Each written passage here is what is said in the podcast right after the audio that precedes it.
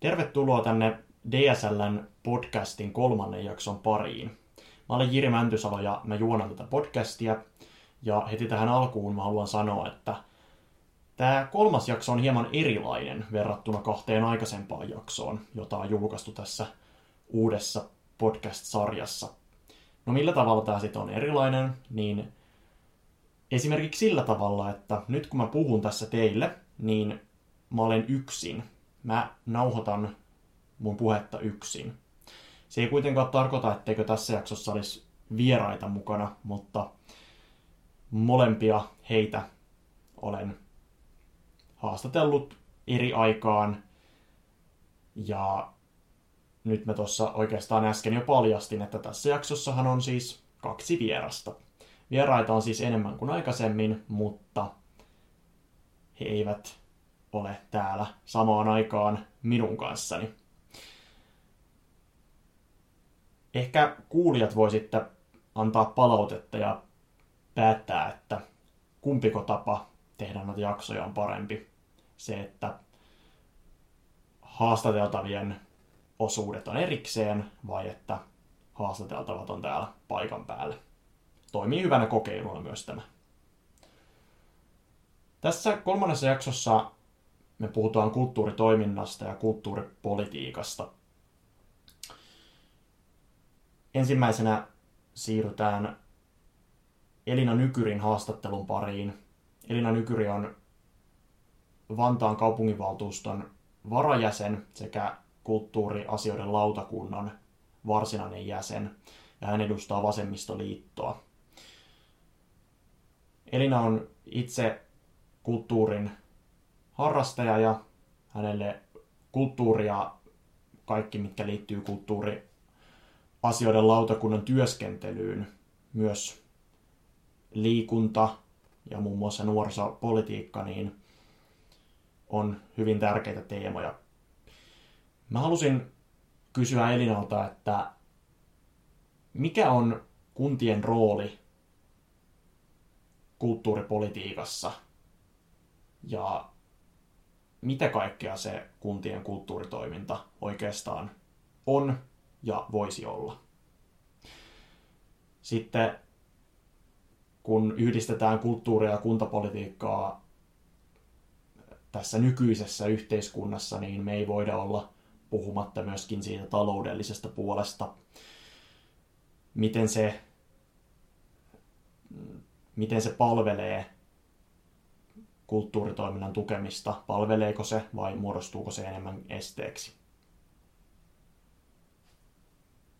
Mikä on sun oma kosketuspinta näihin tota, kulttuuriasioihin ja kulttuuriasioiden lautakunnan teemoihin, että miksi se lautakunta ja sen pöydällä olevat asiat on just sulle tärkeitä?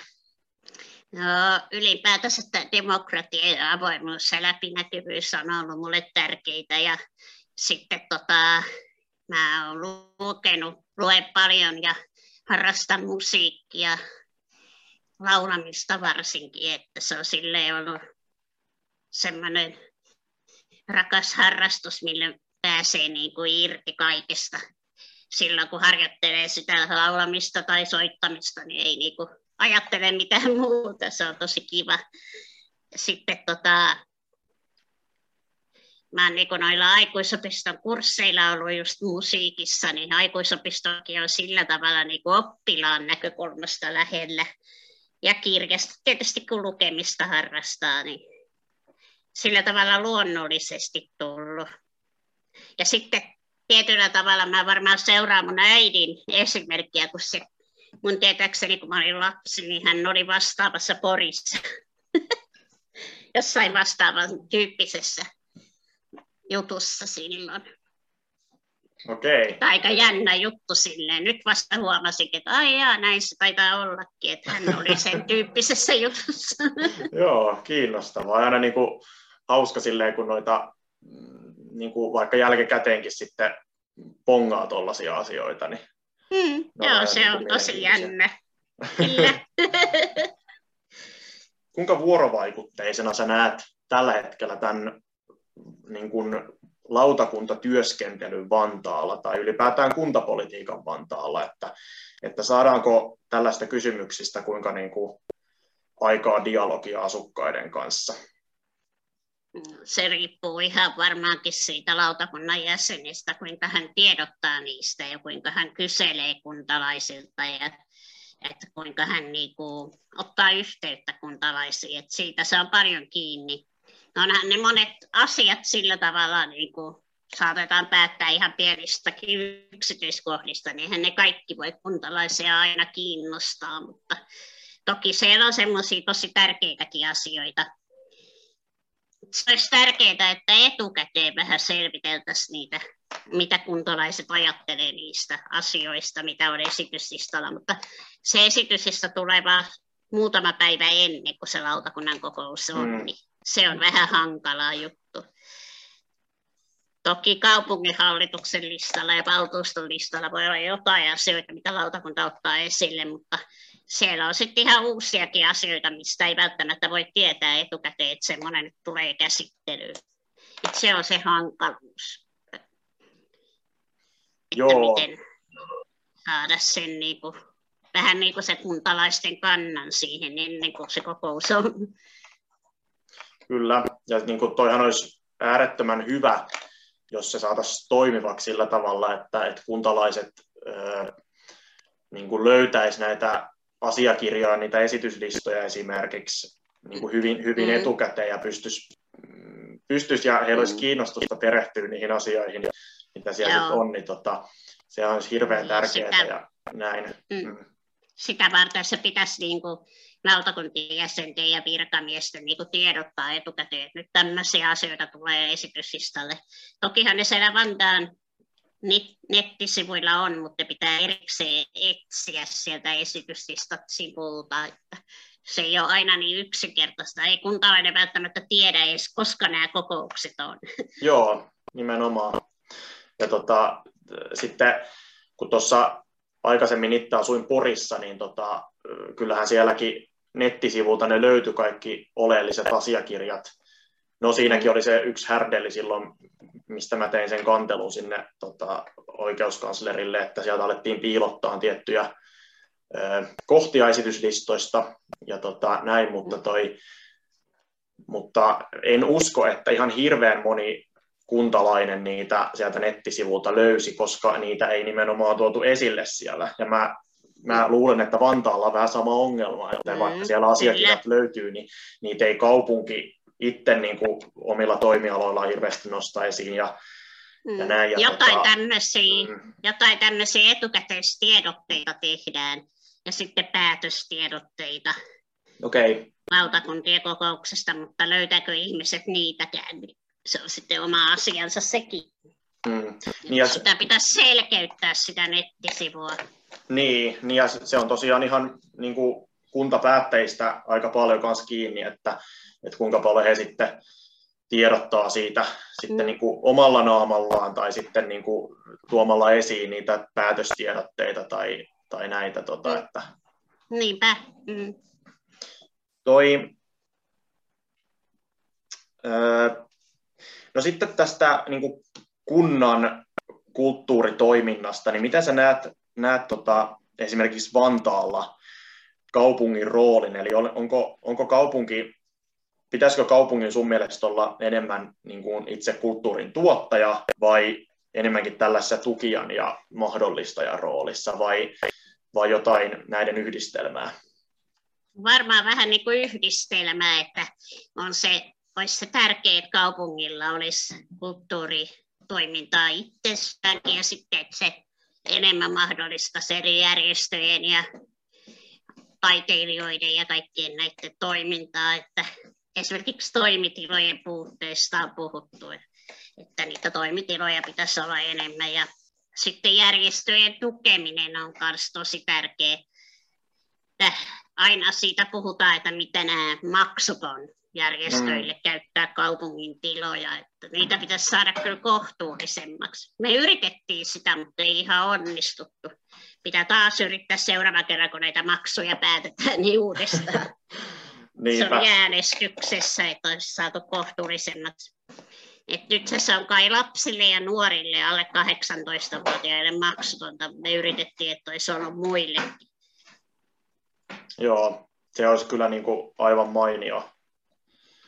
Ja tota, mutta varmaan se on kysymys, että se vaatii sitä jatkuvaa taistelua nimenomaan, että Kyllä.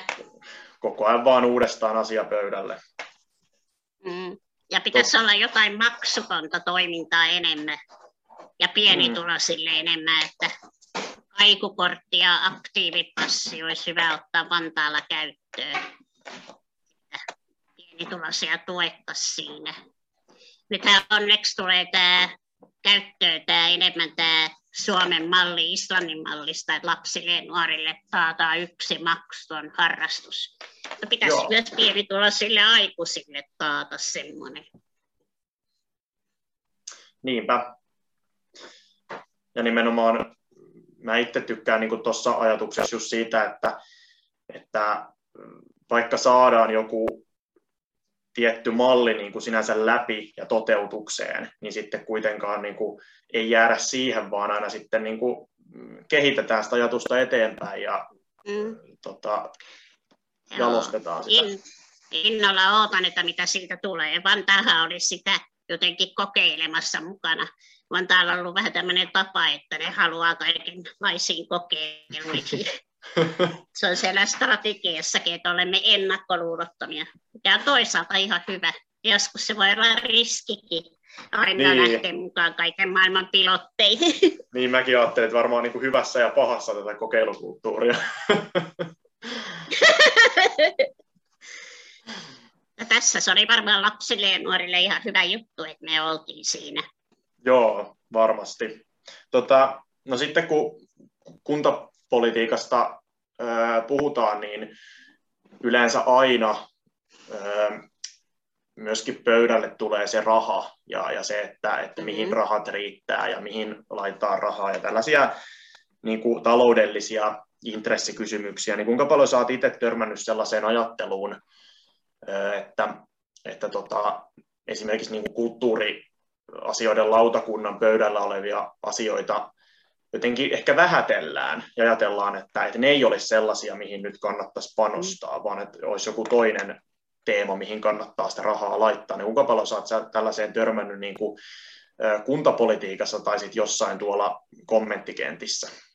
Kyllähän se on, että varsinkin nyt kun on tehty tämmöinen sopeuttamiso, talouden sopeuttamisohjelma viime vaalikaudella, niin joka lautakunta joutuu säästämään ja kulttuurilautakunnalla oli muutenkin jo valmiiksi pieni budjetti. Se on aika sääli. Sitten kuitenkin tehtiin ylijäämäinen tilinpäätös, Vantaan kaupunki teki 54,6 miljoonaa ylijäämää, niin sitten sillä maksettiin vanhoja velkoja pois, mikä ei välttämättä olisi tässä tilanteessa ollut ihan järkevää. Olisi kannattanut näitä koronan aiheuttamia haittoja niin kuin lähteä purkamaan hoitovelkaa ja hoivavelkaa ja oppimisvajetta. Ja kyllä niin kuin ajattelee koronassakin, niin harrastusryhmät oli tauolla tai etänä, niin moni on kokenut yksinäisyyttä ja se voi vaikuttaa ihan mielenterveyteen ja hyvinvointiin kuntoonkin, niin kuin liikunnan puute ja kaikki tämmöinen. Kyllähän se sanotaan, että kulttuuri ja liikunta on semmoinen, mikä ennaltaehkäisee sairauksia ja pitää yllä hyvinvointia, että ei sitä pitäisi siinä mielessä vähätellä. Se olisi semmoinen helppo keino, millä pienelläkin rahalla saadaan aikaa hyviä vaikutuksia. Etenkin niille, ketkä on vaikka työvoiman ulkopuolella, eläkeläiset ja työttömät ja nämä, joilla että tota, saa niin kuin mielekästä tekemistä.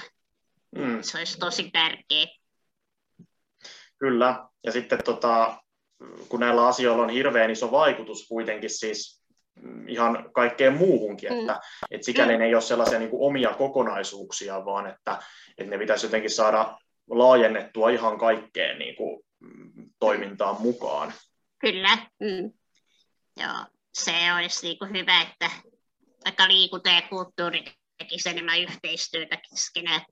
Oli eilen oli tämmöinen seminaari, jossa oli eriarvoisuudesta, niin siellä puhuttiin, että monet ihmiset pitää vastakkain kulttuuria ja liikuntaa, vaikka ei niitä tarvitsisi olla vastakkain. Esimerkiksi tanssimisessahan musiikki ja liikunta yhdistyy.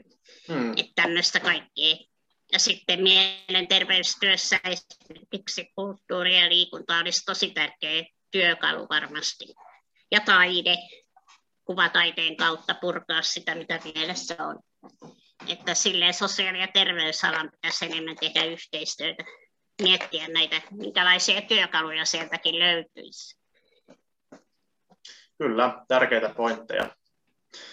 Toi, tulisiko sulle vielä jotain näistä teemoista mieleen sellaista sanottavaa, mitä ei ole aikaisemmin vielä tullut esille? Mulla on nämä, mulla on nämä mun kysymykset, mitä mä olen kirjoittanut, niin kysytty jo. Okei. Okay. hyvä, hyvä.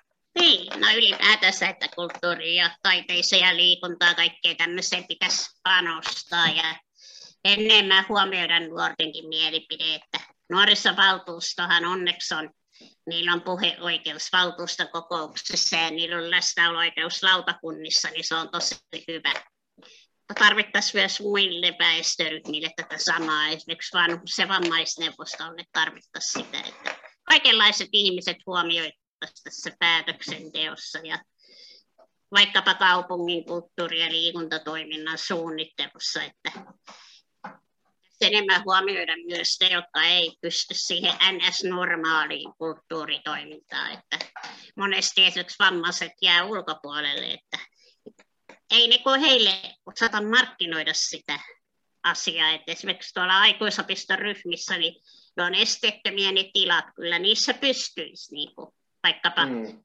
niille, joilla on liikuntakyvyssä jotain, ne pystyisi osallistumaan, mutta hirveän vähän heitä siellä näkyy, että se on jännä juttu. Ja sitten se, että täällä eriarvoisuuskurssilla taas tulee mieleen siitä, niin että, että siellä niin kuin eläkeläiset toivoo enemmänkin sitä, että olisi monen ikäisiä näissä ryhmissä, että he ei välttämättä halunnut mitään pelkästään eläkeläiselle tarkoitettuja kursseja. Saataisiin myös työikäisiä mukaan enemmän näihin ryhmiin ja Joo. nuoriakin. Se olisi tosi tärkeää, että olisi monen ikäisiä näissä ryhmissä. Kyllä. Tuo on niin kuin hyvä pointti myös, koska minua itsekin mietityttänyt, että onko nämä välillä niin kuin, vähän keinotekosiakin nämä ikäjaottelut niin kuin, mm. monissa mm. tilanteissa, että, että on niin kuin eläkeläisten ryhmät omana ja että, että siellä olisi niin kuin monta hyötyä, jos vähän niin kuin sekoitettaisiin sitä porukkaa. Ja mä luulen, että, että tota, ihmiset itsekin niin kuin siitä. Niin. Joo. Ainakin joidenkin tutkimusten mukaan on todettu, että eläkeläiset ainakin toivoisivat sitä. Kyllä. Tota, mä kiitän tästä haastattelusta. Oli... Kiitos itsellesi. Henna Hartikaisen haastattelu julkaistiin Suomen kommunistisen puolueen nettisivuilla helmikuussa. Henna Hartikainen tunnetaan myös nimellä Mama Radical ja hän on taiteilija. Hartikainen oli alustajana SKP rauhanryhmän tapahtumassa helmikuussa ja tämän tapahtuman kynnyksellä julkaistiin sitten haastattelu puolueen nettisivuilla. Hartikainen kertoo, että hän on itse mielestään enemmän taiteilija kuin laulaja, muusikko tai tanssija, koska taiteilija tarkoittaa paljon enemmän. Hän kertoo, että taiteilija ja taiteilijuus on mukavan laaja ja väliä käsite, ja se sopii minulle, se kun voi pitää sisällään mitä vain – en tekisi ja kokeilisi niin monenlaista luovaa työtä, jos lokeroisin tai suostuisin lokeroitavaksi. Taiteessa on usein tämä määrittelemätön ja tuntematon elementti. Tämä kysymys taiteilijuudesta ja, ja siitä, että kuka on taiteilija, minkälainen käsite tämä taiteilija on. Ja voiko taiteilijaksi ryhtyä omalla ilmoituksella niin sanotusti, vai, vai mikä on se aste, missä kohtaa voidaan alkaa käyttää taiteilijan nimitystä, niin on ainakin mun mielessä ollut jonkun aikaa jo pohdittavana. Ja itse kun en alun perin taiteen kenttää niin paljon tunne, niin kysyin tätä myöskin tämän jakson toiselta vieralta, eli Juho-Pekka Väisäseltä, joka on itse käsitetaiteilija ja myöskin SKPn puheenjohtaja. J.P. Väisen kanssa me puhuttiin hänen omasta taiteilijan urastaan, poliittisen taiteen tekemisestä ja siitä myöskin, että miten etenkin kuntatasolla kulttuuripolitiikkaa on mahdollista tehdä taiteilijoiden hyväksi ja koko kuntayhteisön hyväksi. Tässä haastattelussa pidettiin siis kärkenä nimenomaan taiteilijuutta, mutta yhdistettiin myös kuntapolitiikkaa mukaan tähän haastatteluun. Mennään kuuntelemaan. Juha-Pekka Väisänen, kuinka pitkään sä oot tehnyt taidetta? Mä valmistuin Kuvataideakatemiasta joskus 89, 90. Ja se prosessi oli sellainen, että mä olin niin jatko-opintoja tekemässä Meksikossa. Mm-hmm. toista vuotta siellä ja sitten siellä mä oivasin, että mä haluan olla Suomen suuri Diego Rivera ja mä kirjoitin oman taiteellisen manifestin.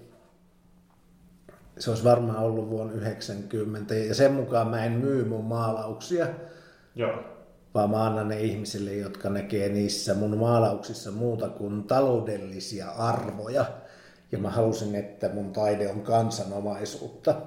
Ja tämän mukaan mä oon tehnyt töitä, niin nyt kun siitä laskee, niin uskaltaako sanoa, että yli 30 vuotta Joo, koetko sä siis, että, että tota, tämän koulutuksen myötä ja sen työn myötä susta tuli taiteilija?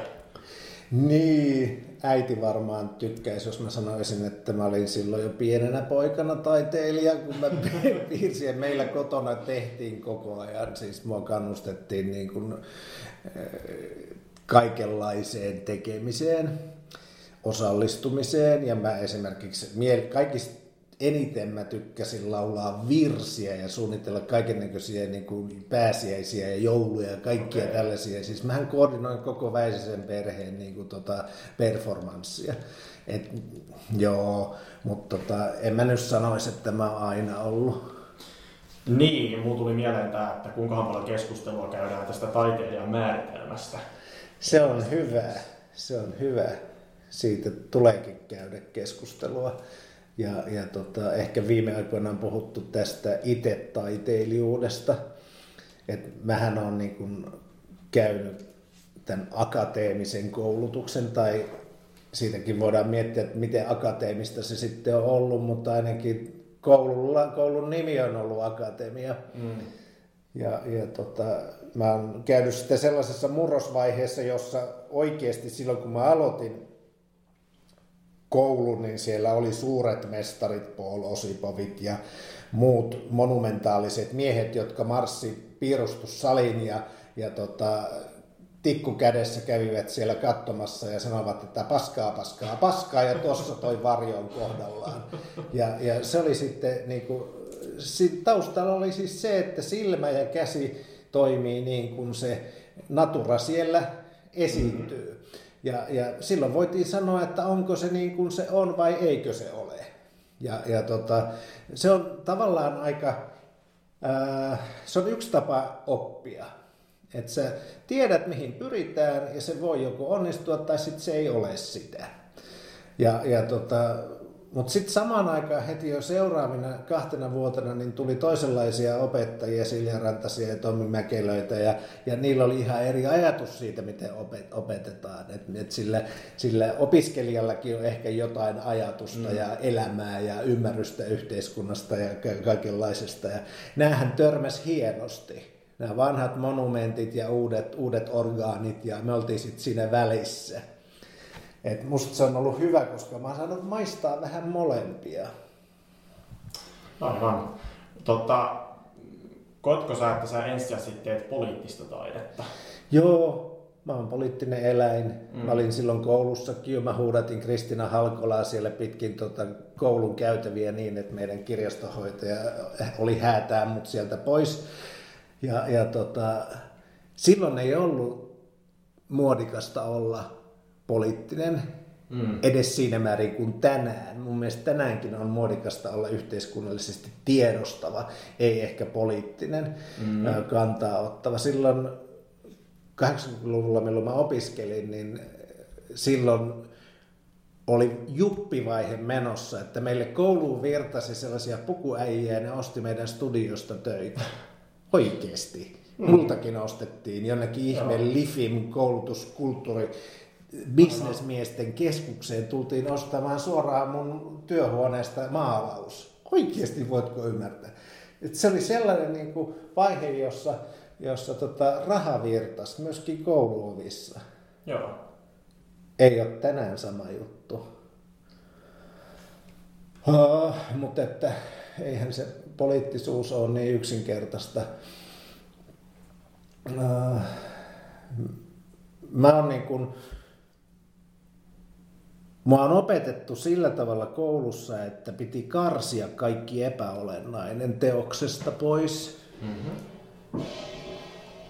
Ja sitten kun mä pääsin sieltä koulusta pois, niin mä halusin alkaa päästä sitä oppimastanikin pois. Eli sen sijaan, että mä olisin alkanut toteuttaa sitä logiikkaa, mitä mulle opetettiin kaiken pelkistämisestä, niin mä halusinkin alkaa tehdä erilaisia kerroksia, epälogisia kerroksia, jotka, ei, niin kuin, jotka on ristiriidassa keskenään. Mun mielestä elämässä on niin paljon sellaisia tapahtumia ja asioita, jotka, jotka ei ole loogisessa suhteessa keskenään, mm-hmm. jotka tapahtuu ihan milloin sattuu ja, ja toisistaan riippumatta. Ja sitten niin tällä ajatuksella mä löysin kollaasitekniikan, koska si, siinä niin kuin, niin kuin eri tasot tulee näkyviin sinne ristiriitaisessa suhteessa toisiinsa. Tai voihan ne tietysti pakottaa siihen logiikkaan, mutta että mä tykkäsin, että asioissa on sattumaa ja tämmöisiä hallitsemattomia kerroksia. Siksi mä oon niin tehnyt kollaaseja sen 30 vuotta, toisin kuin koulussa opetettiin. Mm. Että hyvä koulutus. Kävin koulun ja hylkäsin sen. En mä sitä hylännyt, vaan sitten mä pystyin ajattelemaan eteenpäin. Niin. Ja voisin ajatella, että ehkä kuvataiteen koulutuksessakin ehkä jotenkin ohjattaisiin myös siihen niin kuin oman polun valintaan. Vai oliko Joo, se niin? Kyllä meihin satsattiin. Niin. Kun mä mietin, niin. että niin kuin miten muhunkin on satsattu. Että mulla oli niin kuin joku Silja Rantanen hieno maalari. Niin siis kun se oivalsi, että, että nyt toi tarvitsee opiskella, mitä tarkoittaa punainen väri, niin se meni oikeasti se hieno opettaja temperään ja tuli sieltä takaisin. Se toi kasse oli ostanut kaikki punaiset värit, mitä sieltä kaupasta oli, ja se toinen mulle. Ja sitten se sanoi vielä, että Jouko Kajanoja oli tullut vastaan Yrjön kadulla. Tosi tarina ja, ja tota, et mä voin syyttää Silja Rantasta siitä, että ollaan tässä.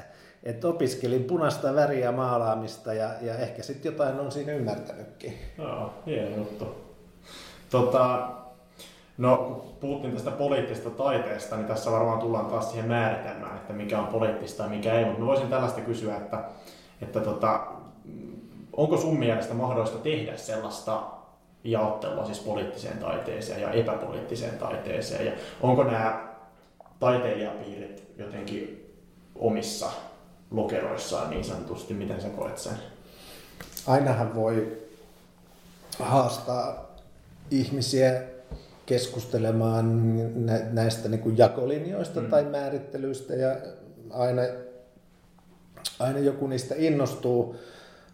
Feministit innostuu aikanaan sanomaan, että kaikki on poliittista, että henkilökohtainen on poliittista ja, ja, ja tota, sitten ollaan oltu kauhean tarkkoja, että mikä on puoluepoliittista. Mm-hmm. Mä muistan aina toi, tuli tämä dokumentaarinen teatteri ja nämä Susannan tota, valtuusto- ja eduskuntanäytelmät ja, ja tota,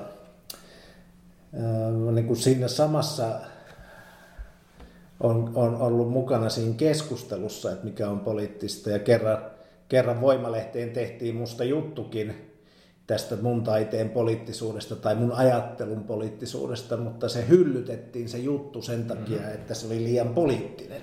Jaha. Että jos asiat menee moneen niin kuin potenssiin, niin niin meni tässäkin. Tota, mä itse käytän kaikkea mahdollista mun taiteeni välineissä ja mun politiikan välineissä. Mm. Koska mä ajattelen, että hyvä politiikka ei voi jättää yhteiskunnan erilaisia mitään asioita sen politiikan ulkopuolelle. Että kaikki inhimillinen on meille kommunisteille niin kuin keske, keskeistä ja mahdollista. Et, et sama sitten toiseen suuntaan. Et, et niin kuin, mä oon tehnyt teoksia, jo, joissa tota, puolueen asiakirjat on saattanut olla sisältönä. Ja, ja sitten taas mulle on sanottu kyllä tässä puolueessa, että JP, että tämä ei ole yhtä performanssia. Et miten sitten taiteilijapiireissä niin koetaan innostusta taiteen poliittisuudesta, niin aika arka ympäristö on mun mielestä, tai meidän kulttuurinen ilmapiiri on vähän, se on, se on turhan arkaa. Että jos joku opera on nyt se, joka kapinoi eniten korona-aikaa, niin se on ehkä kuvaavaa. Mm. Että tota, ne, jotka on kaikista haavoittuvammassa asemassa, köyhät tota, teatterin tekijät tai kuvataiteilijat, niin ää, ei ne niin kuin ole parrikaadeilla, kun niiden täytyy selvitä joka päivä siitä, että ne saa ylipäätänsä ruokaa pöytään, niin siitä on aika vaikea lähteä parrikaadeille. Et ehkä senkin takia että tämä tämmöinen niin kuin näkyvä poliittisuus tulee sitten siellä keskiluokan huveissa esille.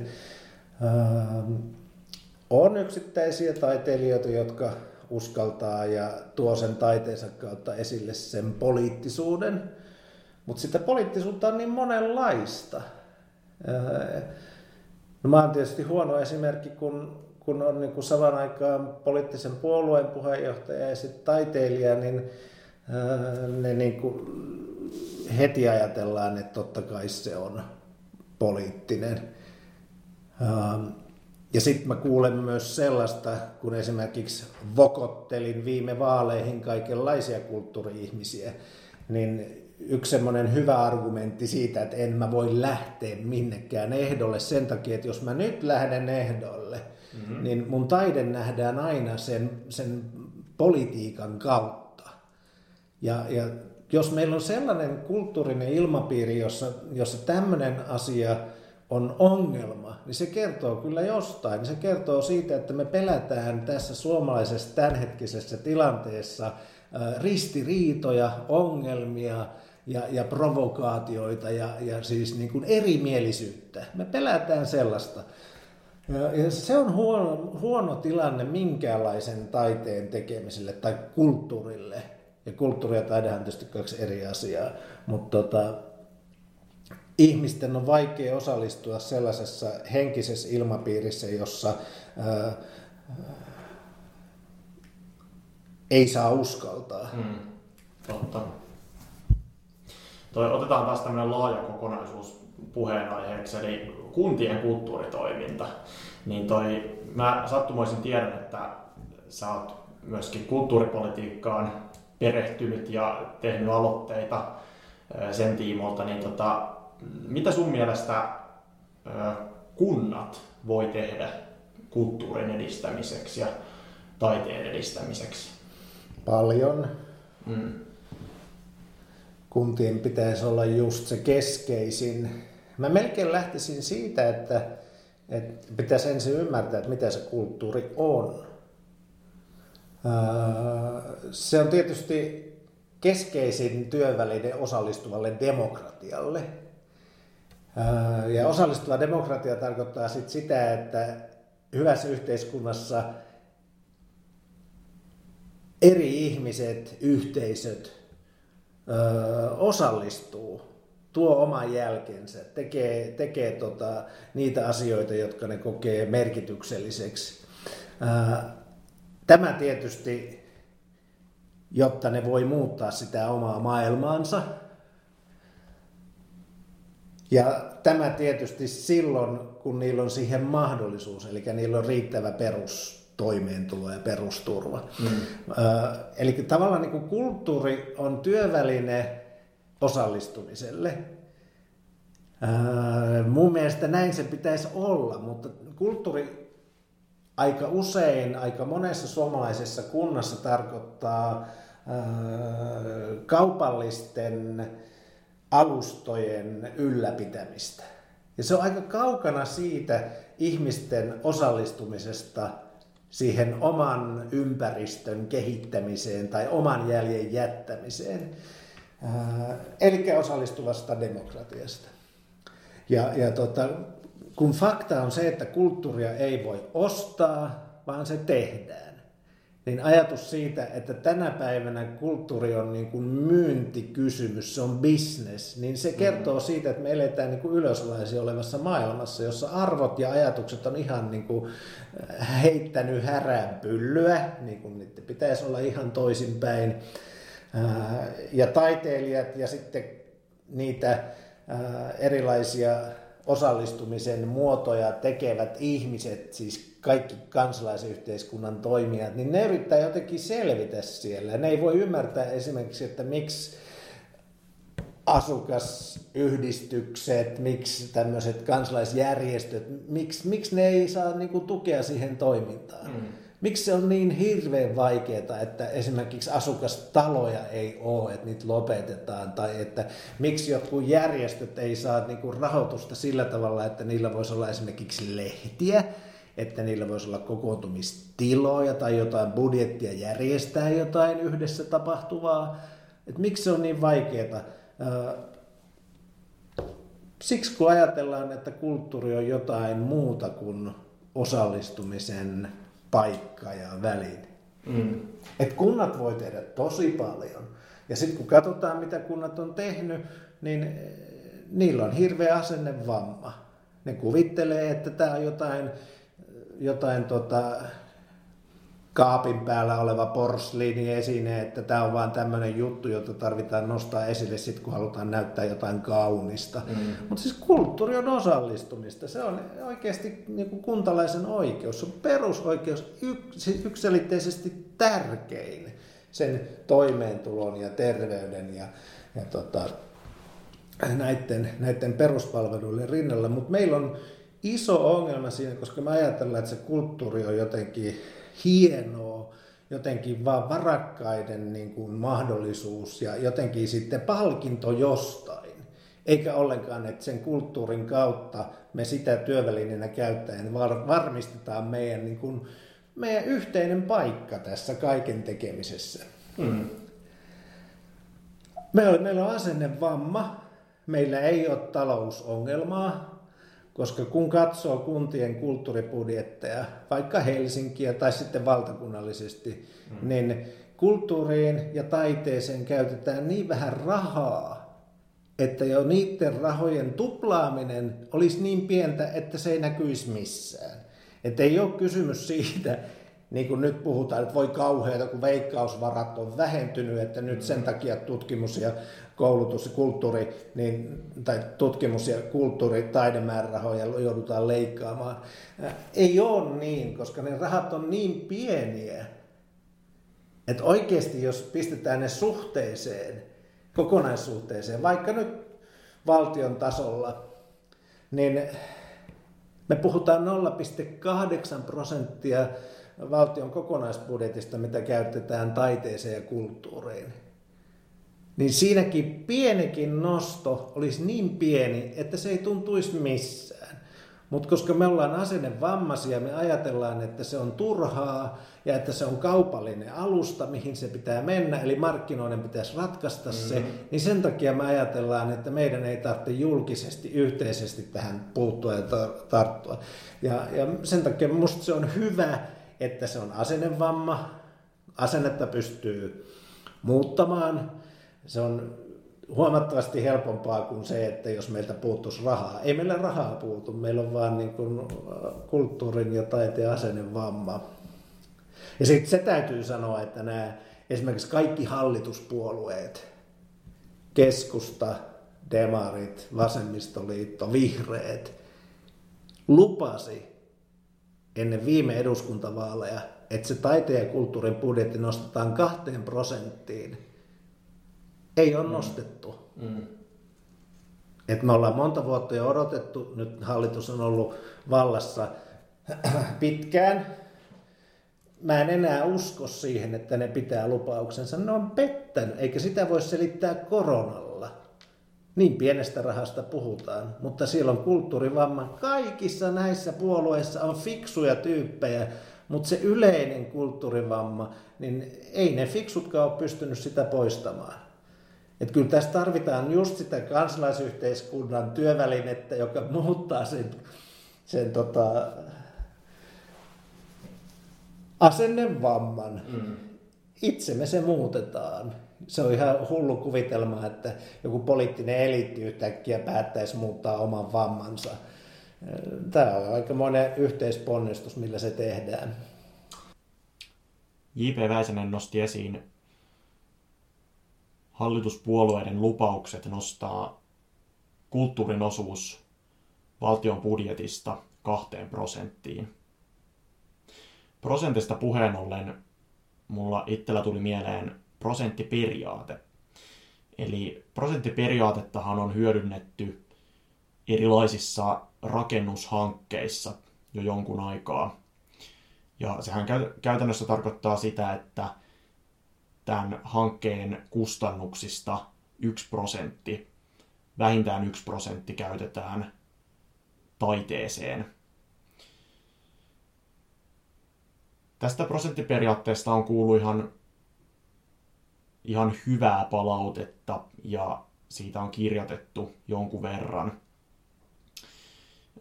Mutta mä mietin, että, että tietenkin kaikissa tällaisissa prosenteissa ja jonkinlaisissa luvuissa ja ehdoissa on sellainen pieni riski, että jos sitä lukua tai sitä tasoa aletaan käyttää paitsi miniminä, niin myös maksimina. Jonkun verran esimerkiksi silloin, kun alettiin puhumaan hoitajamitoituksesta Suomessa, niin tuli tällaista keskustelua siitä, että että jos joissain tota, paikoissa nyt sitten onkin parempi hoitajamitoitus kuin mitä ollaan suunniteltu, tämä 0,7, niin sehän voi jopa huonontaa sitä tilannetta sitten näissä paikoissa, että, että sitten sitä mitoitusta aletaan siellä sitten karsimaan siihen 0,7, eli tota, vähentämään hoitajia. Ja silloin jo musta tuntuu tosi väärältä että, että tällaista ö, jotenkin edes mietitään tietyillä, tietyissä tahoissa. Varmasti sitä mietitään, koska semmoinen vapaaehtoinen riman ylitys sellaisissa ö, asioissa ja tota, hankkeissa, jotka vaatii taloudellisia panostuksia, niin se on aika harvinaista. Ja mä mietin, että prosenttiperiaatteessakin on mun mielestä olemassa se aito riski, että sitten se prosentti on prosentti, eikä yhtään sen enempää, vaikka vähän tietenkin rakennushankkeesta riippuen, niin jopa yli sen prosentin menevä taiteen osuus siinä rakennusprojektin kustannuksissa ei olisi mitenkään huono juttu, vaan päinvastoin. Prosenttiperiaate on siis äärimmäisen hyvä periaate, mutta kaikissa hankkeissa, kaikissa projekteissa, missä ollaan tekemisissä tällaisten minimiperiaatteiden kanssa, eli on joku taso, että näin paljon kustannuksista käytetään tiettyyn tarkoitukseen, niin tulee aina pitää se näkökulma, että sen ei tarvitse olla se maksimi, vaan aina voidaan asiat tehdä paremmin. Se on se näkökulma, minkä mä näkisin tosi tärkeänä ylipäätään yhteiskunnalliseen keskusteluun ja yhteiskunnallisiin hankkeisiin, että, että se minimi ei tarvitse olla se, jolla on, jossa on aina pysyttävä ja siinä on pidättäydyttävä. Aika hyvä, että otit muuten laajasti kantaa tuohon, että mitä se kuntien kulttuuritoiminta on ja, ja voi olla. Koska tota, se oli semmoinen ehkä niinku, kysymyskokonaisuus, mikä mä juontajana itse unohdin kokonaan, että mitä se nyt oikeasti on tämä, että kun puhutaan kulttuurista, siinä tulee aika laajasti sitä käsiteltyä, koska mä luulen, että aika moni ihminen lopulta ajattelee, että taide ja kulttuuri on jotenkin synonyymejä toisillensa. Ja ei ehkä nähdä sitten, sitten tota, kuntatasolla musta tuntuu, että kulttuuria käsitellään ehkä liikaa semmoisena omana kokonaisuutena, vaikka se kuitenkin liittyy aika moneen. se liittyy kaikkeen toimintaan. Vähän samalla tavalla kuin ympäristö liittyy kaikkeen toimintaan. Sitä käsitellään niin kuin ympäristöpolitiikkaa hirveän omana niin kuin sektorina. Tota, olisiko sulle vielä jotain, jotain loppukaneettia tähän? Niin mä innostuisin vielä siitä, että, että vaikka mä niin kuin näenkin, että suurempi merkitys on siis ymmärtää kulttuurin laaja merkitys, niin tärkeää on myös ymmärtää, että siellä sisällä on, on niitä pioneereja, mm-hmm. niitä, joita taiteilijoiksi kutsutaan. Ja niiden asemahan on suomalaisessa yhteiskunnassa ihan hirveän tolkuttoman, luokattoman heikko ja huono. Sen takia tarvittaisiin ymmärtää, että taiteilijoiden paikka paikka ei ole markkinoilla mm. ja pakkoyrittäjinä, vaan että kunnillakin pitäisi olla oma rooli niin kuin tässä isossa kulttuurimuutoksessa ja asennevamman poistamisessa. Ja yksi sellainen konkreettinen asia voisi olla siinä, että ymmärrätte, että kuntienkin pitäisi voida alkaa palkata taiteilijoita kuntien töihin. Ihan samalla tavalla kuin meillä on terveyspalveluissa sydänkirurgeja, koska ne osaa sen homman, koska ei sitä voi niin kuin kansakouluopettajaa pistää sydäntä leikkaamaan. Totta. Niin samalla tavalla tässä kulttuurisektorilla me tarvitaan niitä taiteen ammattilaisia, koska eihän se veturin kuljettaja voi sitä taidetta tulla sinne meidän kuntaan tekemään. Ja silloin kunnalla pitäisi olla työpaikkoja myös taiteilijoille. Ei tämä niin ihmeellistä ole. No onhan meillä teattereita ja orkestereja, että kunnat on järjestänyt tämän näin. Mm. Mutta mä haluaisin vähän villitä tätä asiaa vielä enemmän ja mä oonkin esittänyt, että kuntiin, esimerkiksi Helsinkiin, voisi joka kaupungin osaan palkata kaupungin osa taiteilijan. Se voisi olla eri taiteen aloilta taiteilijan työhön esimerkiksi runoilija Kallioon kirjoittamaan runoja yhteisesti sovitulla työsopimuksella, sellaisella kuukausipalkalla, jolla se runoilija tulee toimeen. Ja sitten, sitten tapeltaisiin sen jälkeen, että näitä sopimuksia on liian vähän tai että niille maksetaan liian vähän palkkaa tai muuta. Mutta tällä hetkellä ei ole tällaista. Tällä hetkellä ajatellaan, että markkinat hoitaa meidän kulttuurityön tekemisen. Se on ihan hölmöä. Mm. Me voidaan vaatia, että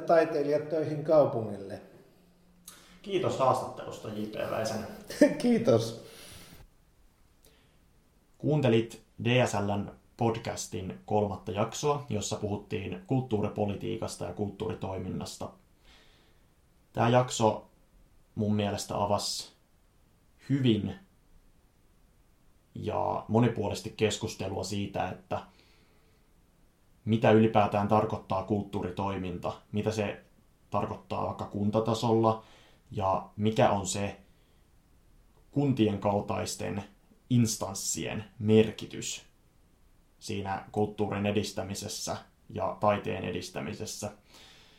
Ja miten me voidaan itse kukin ajatella paremmin, kun me puhutaan kulttuurista ja taiteesta. Ja se, että miten tärkeää meidän on sisäistää sellaisia uusia ajattelutapoja siitä, että ei lokeroida liikaa asioita, vaan nähdään niiden yhteydet meihin kaikkiin ihmisinä ja ympäristöön. Kiitos seurasta ja tervetuloa tulevien jaksojen pariin myöskin.